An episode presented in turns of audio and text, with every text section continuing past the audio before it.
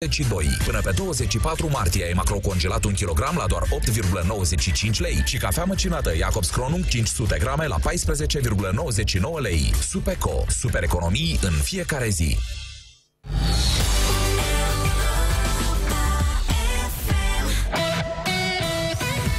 Piața Victoriei la Europa FM. Da, Piața Victoriei după o săptămână foarte, foarte, foarte intensă. Cine a avut uh, chef răbdare și a fost interesat s-a putut uh, uita la dezbaterile din Parlamentul Britanic. Marea Britanie încă se mai uh, întreabă cum o să iasă din Uniunea Europeană, ba chiar dacă o să iasă până la urmă din uh, Uniunea Europeană. Uh, pentru cine a avut răbdare să se uite la televizor, l-a putut auzi pe Sebastian Ghiță uh, amenințând protestatarii rezist, dar astăzi doar uh, două detalii din săptămâna asta, aici la Piața Victoriei, alături de Mihai Voina, jurnalist, și Răzvan Ionescu, publisher la Recorder, o să stabilim un sumar al nostru. Ce credem noi că a fost important săptămâna asta? Top Recorder Europa FM. Locul 5. O să te rog, Mihai, să ne spui ce am ales pentru locul 5. Da, e vorba de atentatul produs în această dimineață în Noua Zeelandă. La, uh, s-a soldat cu 49 de morți și câteva zeci de răniți. E o chestiune destul de gravă. Uh, Interesant că uh, autorul este australian și cel mai probabil de religie creștină, da? Dar uh, foarte puțină lume uh, s-a, s-a centrat pe, pe chestia asta, așa cum se întâmplă, s-a întâmplat în cazul altor atentate, când uh, se preciza foarte clar că niște islamiști au scos puștile și au împușcat niște oameni și uh, cred că în felul ăsta s-a alimentat așa o spirală, o spirală a urii și ajungem la, la, la situații de genul ăsta, în care un, un, un om a intrat în două moschei și a început să, să tragă uh, Bilanțul, să spunem că este în creștere. Uh, erau 49 de morți, sunt uh, și foarte mulți răniți grav și care s-ar putea să piardă bătălia asta până la urmă. Știm, uh, știm și din cazul altor atentate. O știre care a făcut așa în conjurul internetului românesc a fost că acolo, pe una dintre armele folosite în acest atentat, apărea cu un nume românesc. Ce semnificație să aibă lucrul ăsta? Păi, s-a mai întâmplat asta. E adevărat, apare uh, un domnitor din secolul XVII, Șerban Cantacuzino, uh, cred, care, în fine, nici măcar nu e legat de uh, mari, un mare moment de, de vitejie împotriva turcilor, cu, pentru că înțeleg că există o interpretare și legată de Ștefan cel Mare, uh, tot așa pe o imagine uh, din timpul atentatului, dar... Uh, sunt tot felul de nebuni în lume care găsesc informații despre personaje din istorie. Noi nu știm foarte multe despre Șerban Cantacuzino, Culmea, dar noi nu omul la Noua Zeelandă și l-a scrijelit pe uh, tocul armei sau pe încărcător, ceva de genul ăsta, num- numele lui. Am mai avut, cred, un caz acum 2 ani când a făcut uh, uh, uh, o, o știre importantă în toată lumea, nu numai în, în România și cu atât mai mult în România, faptul că erau, când au existat atunci la Charlottesville, în Virginia, uh, manifestări, manifestările acelea ale uh, adepților white supremacist, a existat un uh, militant white supremacist care a apărut cu un tricou cu Zelea Codreanu pe piept, ulterior a fost și invitat pe aici pe la de uh, uh, presă, tot la fel, era un descreierat care pur și simplu citise ceva pe internet despre Zelea Codreanu. Deci Ex- nu are foarte mare relevanță din punctul Extrema dreaptă, arc peste timp. Mihai, spuneai mai devreme că nu spunem foarte mult așa, nu vorbim foarte mult despre faptul că un creștin omoară niște musulmani, sau nu la fel de mult ca atunci când niște musulmani omoară un creștin. Oare de ce? Ne E vorba de ipocrizie, nu vrem să vedem lucrurile astea sau uh, poate e altă perspectivă și anume vorbim de o societate sau de oameni care nu au neapărat o religie, dar pur și simplu vor să omoare alți oameni. Da, nu știu, nu știu ce să spun. Aș vrea să, să, să, să merg spre o altă idee. Uh, mi se pare foarte, foarte interesant că uh, și în, rom- în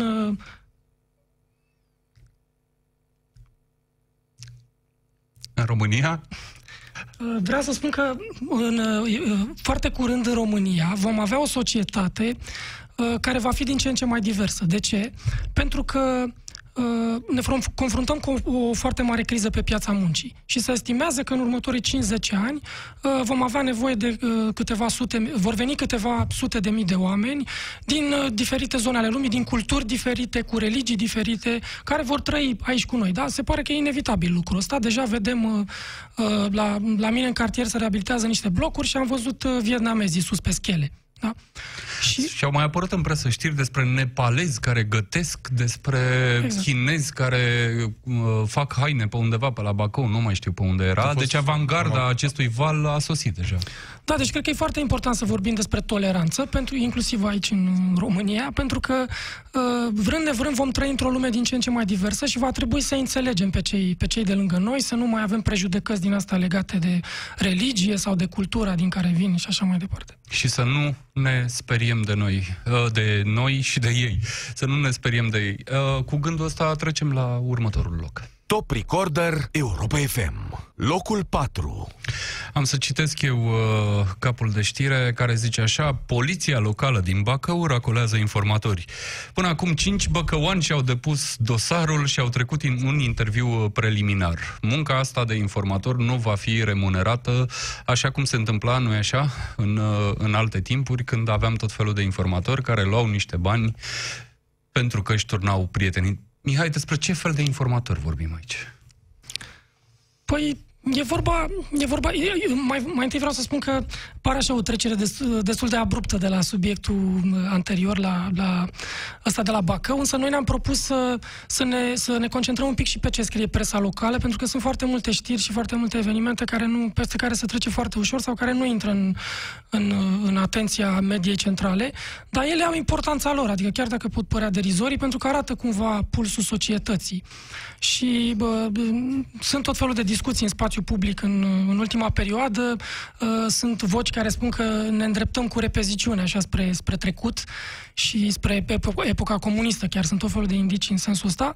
Și bă, ne uităm foarte atent la discursurile politicienilor, la, la bă, deciziile lor, dar bă, cred că e interesant să, să, să vedem să luăm și pulsul societății. Și asta e o, e o știre interesantă din punctul ăsta de vedere, adică niște oameni care s-au înscris în mod voluntar și vor să devină informatori da, ai poliției locale. Cam da, mai... e, e un lucru rău ăsta, Răzvan Ionescu? Oamenii vor să ajute autoritățile să mențină siguranța publică. E asta Bun, primul lucru pe care l-aș comenta este aprehensiunea asta, atracția românilor, poate că și în altă parte, dar noi avem o istorie întreagă, nu numai în comunism, în special în, în comunism, atunci a devenit traumatizant, cu semeni de noștri care au făcut-o și voluntar, să ne înțelegem. Nu au făcut-o numai strânși, oamenii strânși cu, cu cleștele de uh, mână să spună despre uh, apropiați, despre vecini, despre rude și chiar despre soție sau despre proprii copii. Uh, amănunte dintre cele mai intime uneori există în zeci de mii de dosare de securitate.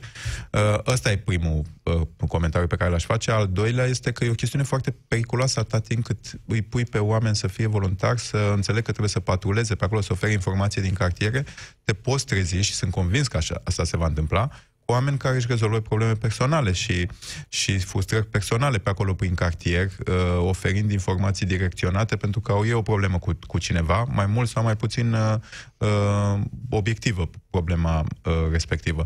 Nu poți să faci asta. Poliția trebuie să fie uh, și ordinea publică trebuie să fie uh, făcută de oameni profesioniști. Adevărat că ei înșiși, polițiștii locali, cam în toată România, sunt uh, oameni fără calificare în, în, în zona asta.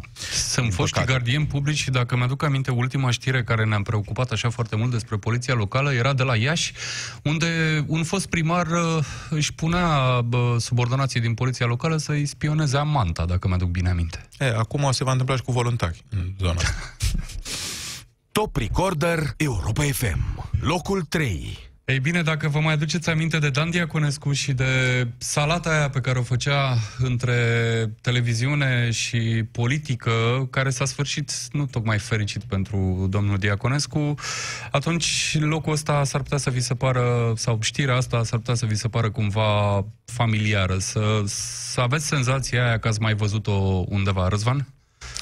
Uh, e vorba de, de faptul, de știrea că Rareș Bogdan deschide lista PNL pentru europarlamentare. E adevărat că oficial, oficial se va întâmpla asta în weekend, când atunci când conducerea PNL va și vota uh, lista cu câte locuri eligibile ori avea după calculele lor, că sunt 8, că sunt 10. În orice caz, lista e mai bogată în vedete politice decât a fost vreodată. Acolo avem și foști președinți de partid, cum e Vasile Blaga, și nu e vorba numai că a fost președinte de partid, că a fost o perioadă relativ scurtă, dar e un om cu, cu carieră din anii 90, care a ocupat poziții de tot felul, a câștigat campanii, uh, a candidat și a pierdut. Are în spate o carieră politică foarte, foarte bogată. El e pe locul 6, Ava, care e un, la fel un lider politic cu carieră și cu imagine bună acolo la Alba Iulia, e pe locul 2. Uh, cred că primul lucru care ar trebui făcut este că nu a fost o, o decizie de, care ar trebui comentat, este că nu e o decizie de politică și de, de eficiență politică, de carieră politică. Este pur și simplu o decizie de imagine. Vom vedea cât e ea de, uh, de bună în funcție de scorul care, pe care îl va scoate uh, PNL-ul.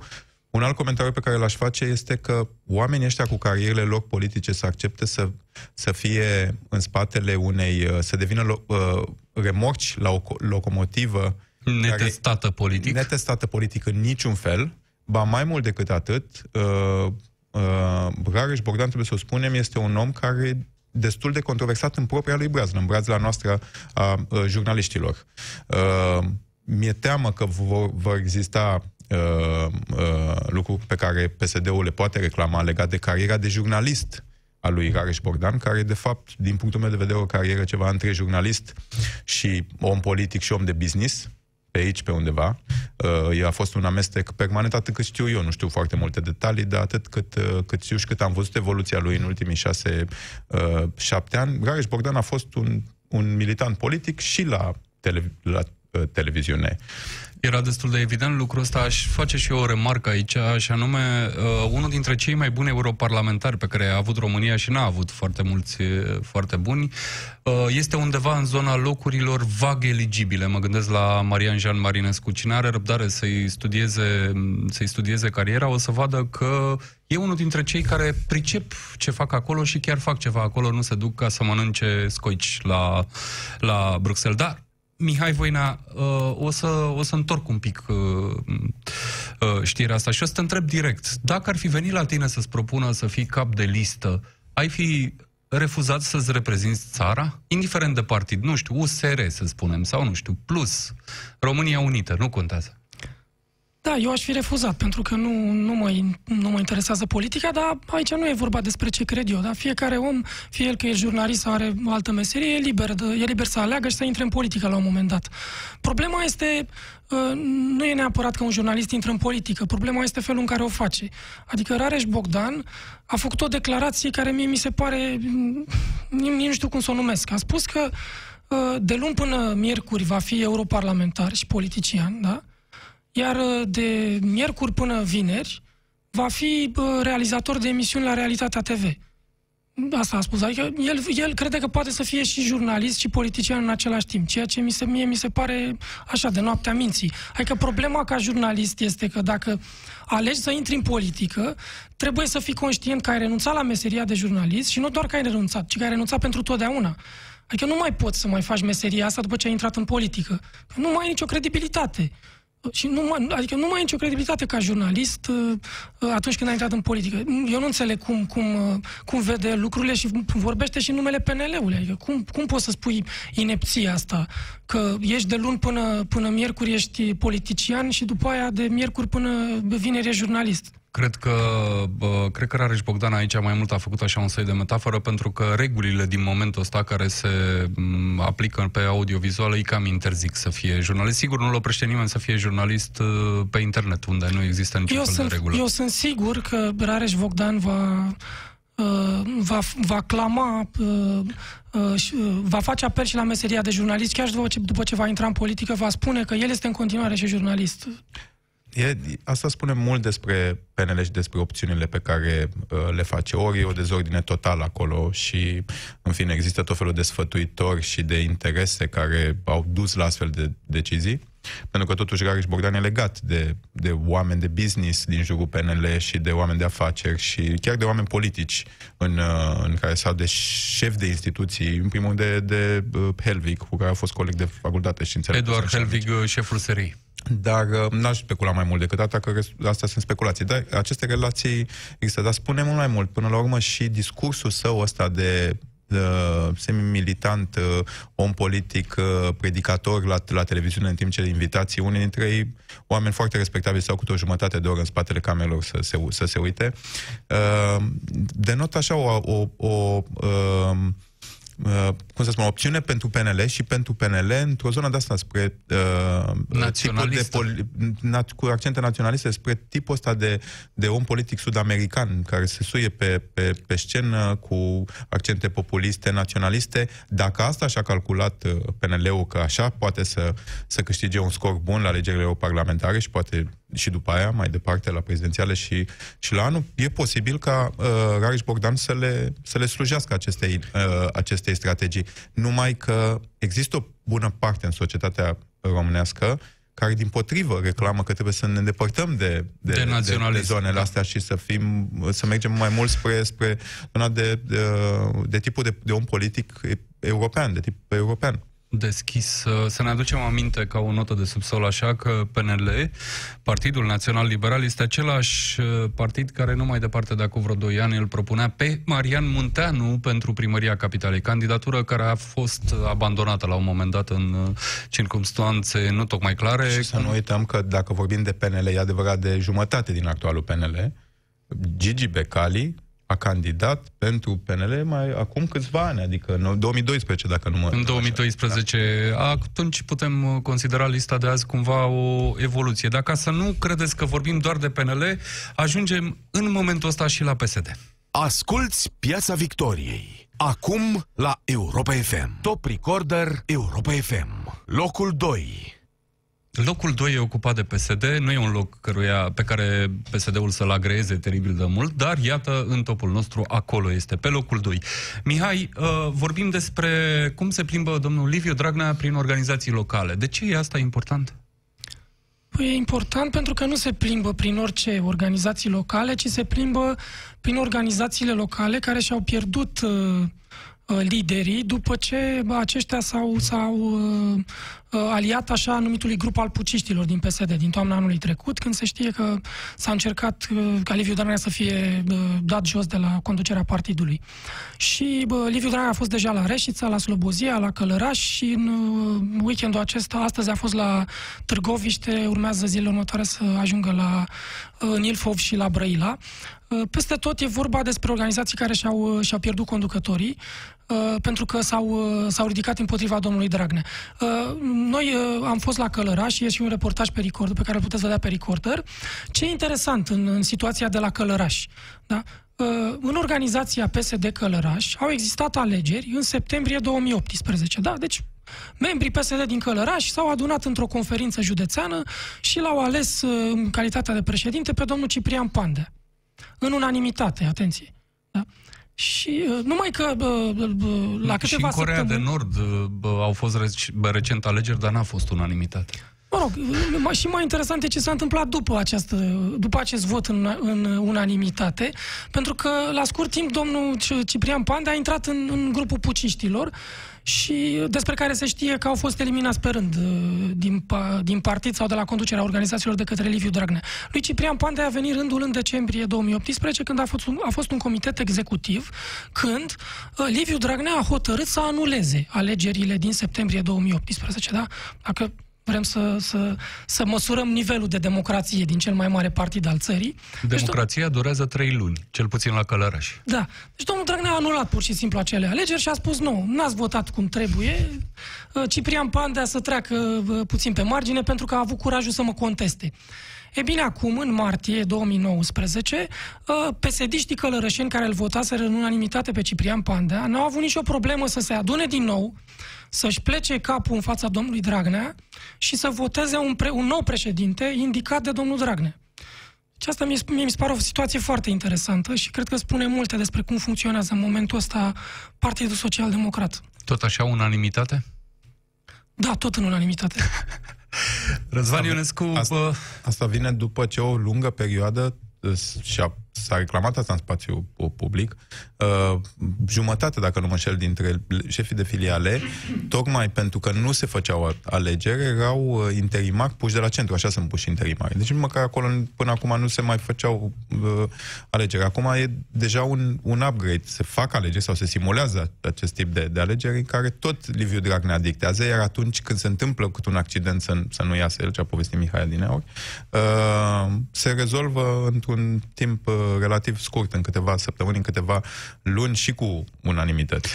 De vreo... Cosmân că e deja un, uh, o da, icoană a democrației. E o plăcută pentru, da. pentru pesediștii care se văd uh, sancționați în fel și chip zilele astea. De cel puțin șase luni de zile, domnul Dragnea bă, pare că umblă așa cu o găletușă și tot stinge incendii în țară, pe aici, pe acolo, cum spunea și, și Mihai un pic mai devreme. Cât o să mai reziste făcând lucrul ăsta, Răzvan? Atât timp cât are gloanțe și nu e foarte greu în poziția în care se află și uh, dirijând uh, guvernul aproape cum, cum își dorește el, cu uh, un grup restrâns, totuși, de oameni foarte abili din punctul ăsta de vedere, pentru că, din păcate, așa a ajuns să fie PSD-ul și așa a ajuns să fie guvernarea cu oameni uh, puși acolo, tocmai fiind, pentru că au fost aleși cândva să folosească în astfel de situații. Gândiți-vă numai la premierul uh, României, un om care n-a câștigat niciodată alegeri, ba din potrivă nu mai departe de acum 10 ani, dacă nu mă înșel, a pierdut alegerile în Comuna Videle, în Fief PSD, în județul Teleorman, a pierdut alegerile în 2008, când deja uh, PD-ul de la vremea respectivă cam obosise. Uh, și după aia a avut doar o carieră de, de europarlamentar trimis acolo ca să creeze o imagine și cândva să folosească. Iată că, uh, că folosește. Așa că atât timp cât are resursele astea, pentru uh, nevoi care pot fi satisfăcute prin alocări de bugete, prin decizii de la, de la centru, care sunt foarte ușor de teleghidat cu doamna Dăncilă la, la guvern, cu miniștrii pe care îi are la, în mână Liviu Dragnea și mai ales cu cei care teleghidează uh, uh, resursele. Da, cum e Vâlcov la guvern, care în mod evident uh, conduce în multe uh, situații atunci când e nevoie de facto guvernul să aibă deciziile importante, uh, va mai avea gloanțe și în perioada următoare care vor depinde, a căror eficacitate va depinde totuși și de rezultatul alegerilor europarlamentare. Practic intrăm în linie dreaptă, cine are răbdare să ridice privirea de la volan sau uh, din pământ o să vadă că orașele României încep să se umple încet încet de benere. Top Recorder Europa FM, locul întâi. Încercăm uh, cu topul ăsta să vă surprindem, dar nu cred că o să reușim asta să vă surprindem, pentru că pe locul întâi în topul nostru, în acest top al evenimentelor uh, importante din săptămâna asta, se află Protestul. Protestul care a avut loc acum uh, câteva ore și la care a fost o participare semnificativă, aș zice eu, uh, fie și măsurat așa empiric de mine în fața clădirii în care se află uh, Radio Europa FM, unde am văzut niște sute de oameni coborând cu minți așa, de pe la birourile lor, ieșind, stând în față 15 minute, apoi întorcându-se înapoi la muncă. Am văzut după, după aceea prin țară, prin tot felul de locuri, a existat acest protest pornit, vă aduc aminte, de la inițiativa unui singur om. Acum eu v-aș întreba, Răzvan Ionescu, Mihai Voina, ce relevanță are până la urmă protestul ăsta? E clar că a fost. A fost un succes dintr-un punct de vedere, cel puțin al participării. Dar ce relevanță are? Cu ce rămânem după el? Cred că uh, protestul s-a referit la uh, incapacitatea de dezvolta autostrăzi, în special în Moldova. De asta a făcut omul ăsta și a făcut-o foarte bine. E o lecție pentru orice agenție de comunicare, pentru orice specialist de comunicare. E adevărat că a avut și resurse, dar a făcut-o și creativ bine, a făcut-o și ca execuție foarte bine. Mă refer în primul la video, la și la imagini și la uh, povestea cu uh, bucata aceea de, de autostradă, metru acela de autostradă. Dar cred că primul lucru Uh, la care te gândești când vezi ce s-a întâmplat astăzi la ora 15 și tot ce s-a întâmplat pe rețele sociale în discuțiile dintre oameni, e că nu ar fi reușit chiar cu a, a, execuția asta de care vorbeam a, um, și cu bugetul pe care l-a alocat și toată pasiunea pe care a pus în asta, nu ar fi reușit dacă n-am fi avut contextul de astăzi, pentru că el a fost un protest care a vizat în mod evident toate guvernările din ultimii 30 de ani, dar vine în contextul uh, în care o bună parte din societatea românească astăzi e îngrijorată, chiar speriată de ce se poate întâmpla cu țara asta uh, și nu atât de uh, speriată de lucruri rele care s-ar putea întâmpla pe termen scurt, cât de șanse pe care noi să le ratăm, așa cum s-a mai întâmplat și, și altă dată, pentru că la guvernare se află niște oameni care trebuie să-și rezolve probleme personale grave, unele cu justiția. Toate sondajele spun, uh, spun lucrul ăsta. Uh, sunt, uh, dacă nu mă înșel, 76-77% dintre români întrebați dacă cred că România merge într-o direcție bună. Spun că nu, România nu merge într-o direcție bună. Mihai Voina, aș vrea să comentăm un pic uh, reacția PSD, pentru că m- poate mulți s-ar fi așteptat ca PSD astăzi, ca partid de guvernământ, principal partid de guvernământ, să stea cu minte în banca lui, așteptând să-și reia eforturile de crearea unei imagini pozitive de mâine încolo. Ei bine, n-a făcut-o. Da, a fost o, o reacție destul de, de dură a lui Liviu Dragnea, dar el a, a avut un discurs la Târgoviște, că tot vorbeam mai devreme de conferințele acestea județene, în care l-a făcut circar pe, pe domnul ăsta de la Suceava, pe domnul Mandache, care a inițiat protestul și uh, șmecher, circar și am folosit o felul de, de apelative. Din asta e foarte interesant că Ștefan Mandache, cel care a inițiat protestul, din ce am urmărit eu și am urmărit destul de bine, n-a pronunțat ni, niciun moment uh, uh, numele vreunui politician și nici măcar a vreunui partid politic. El n-a spus Liviu Dragnea n-a făcut autostrăzi sau PSD n-a făcut autostrăzi. De ce n-a venit cu un atac direct asupra unui partid sau asupra unui om politic?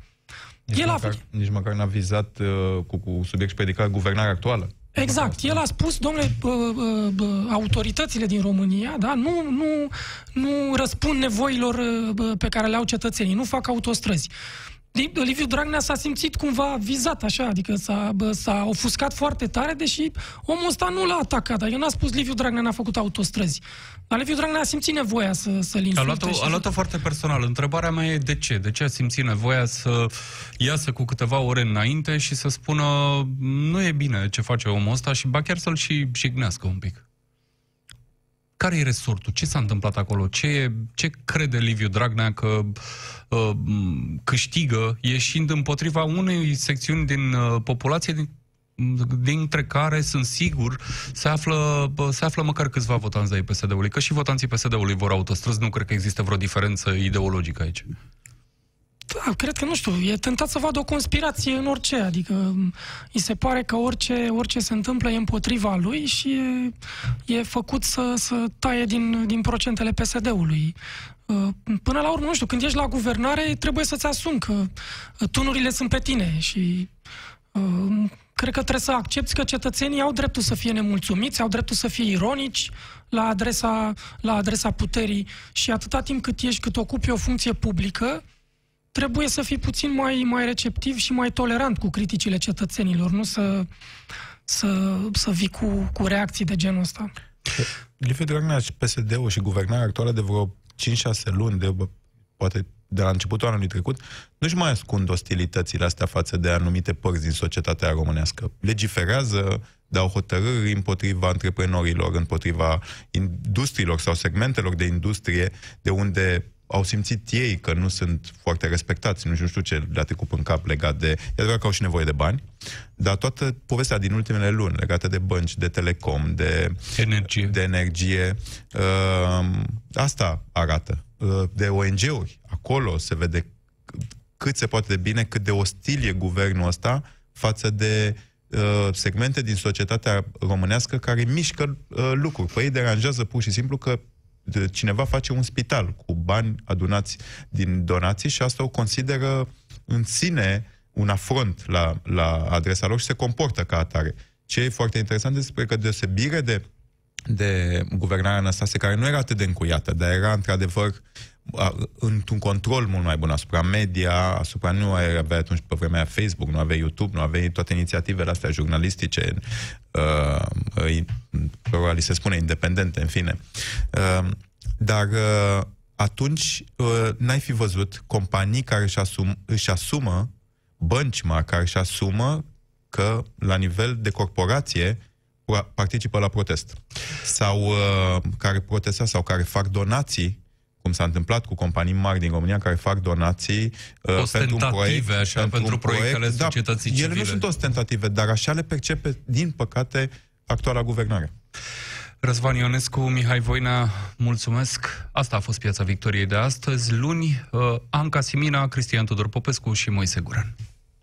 Recorder este o publicație creată și deținută de jurnaliști. Intră pe recorder.ro și donează pentru jurnalismul independent.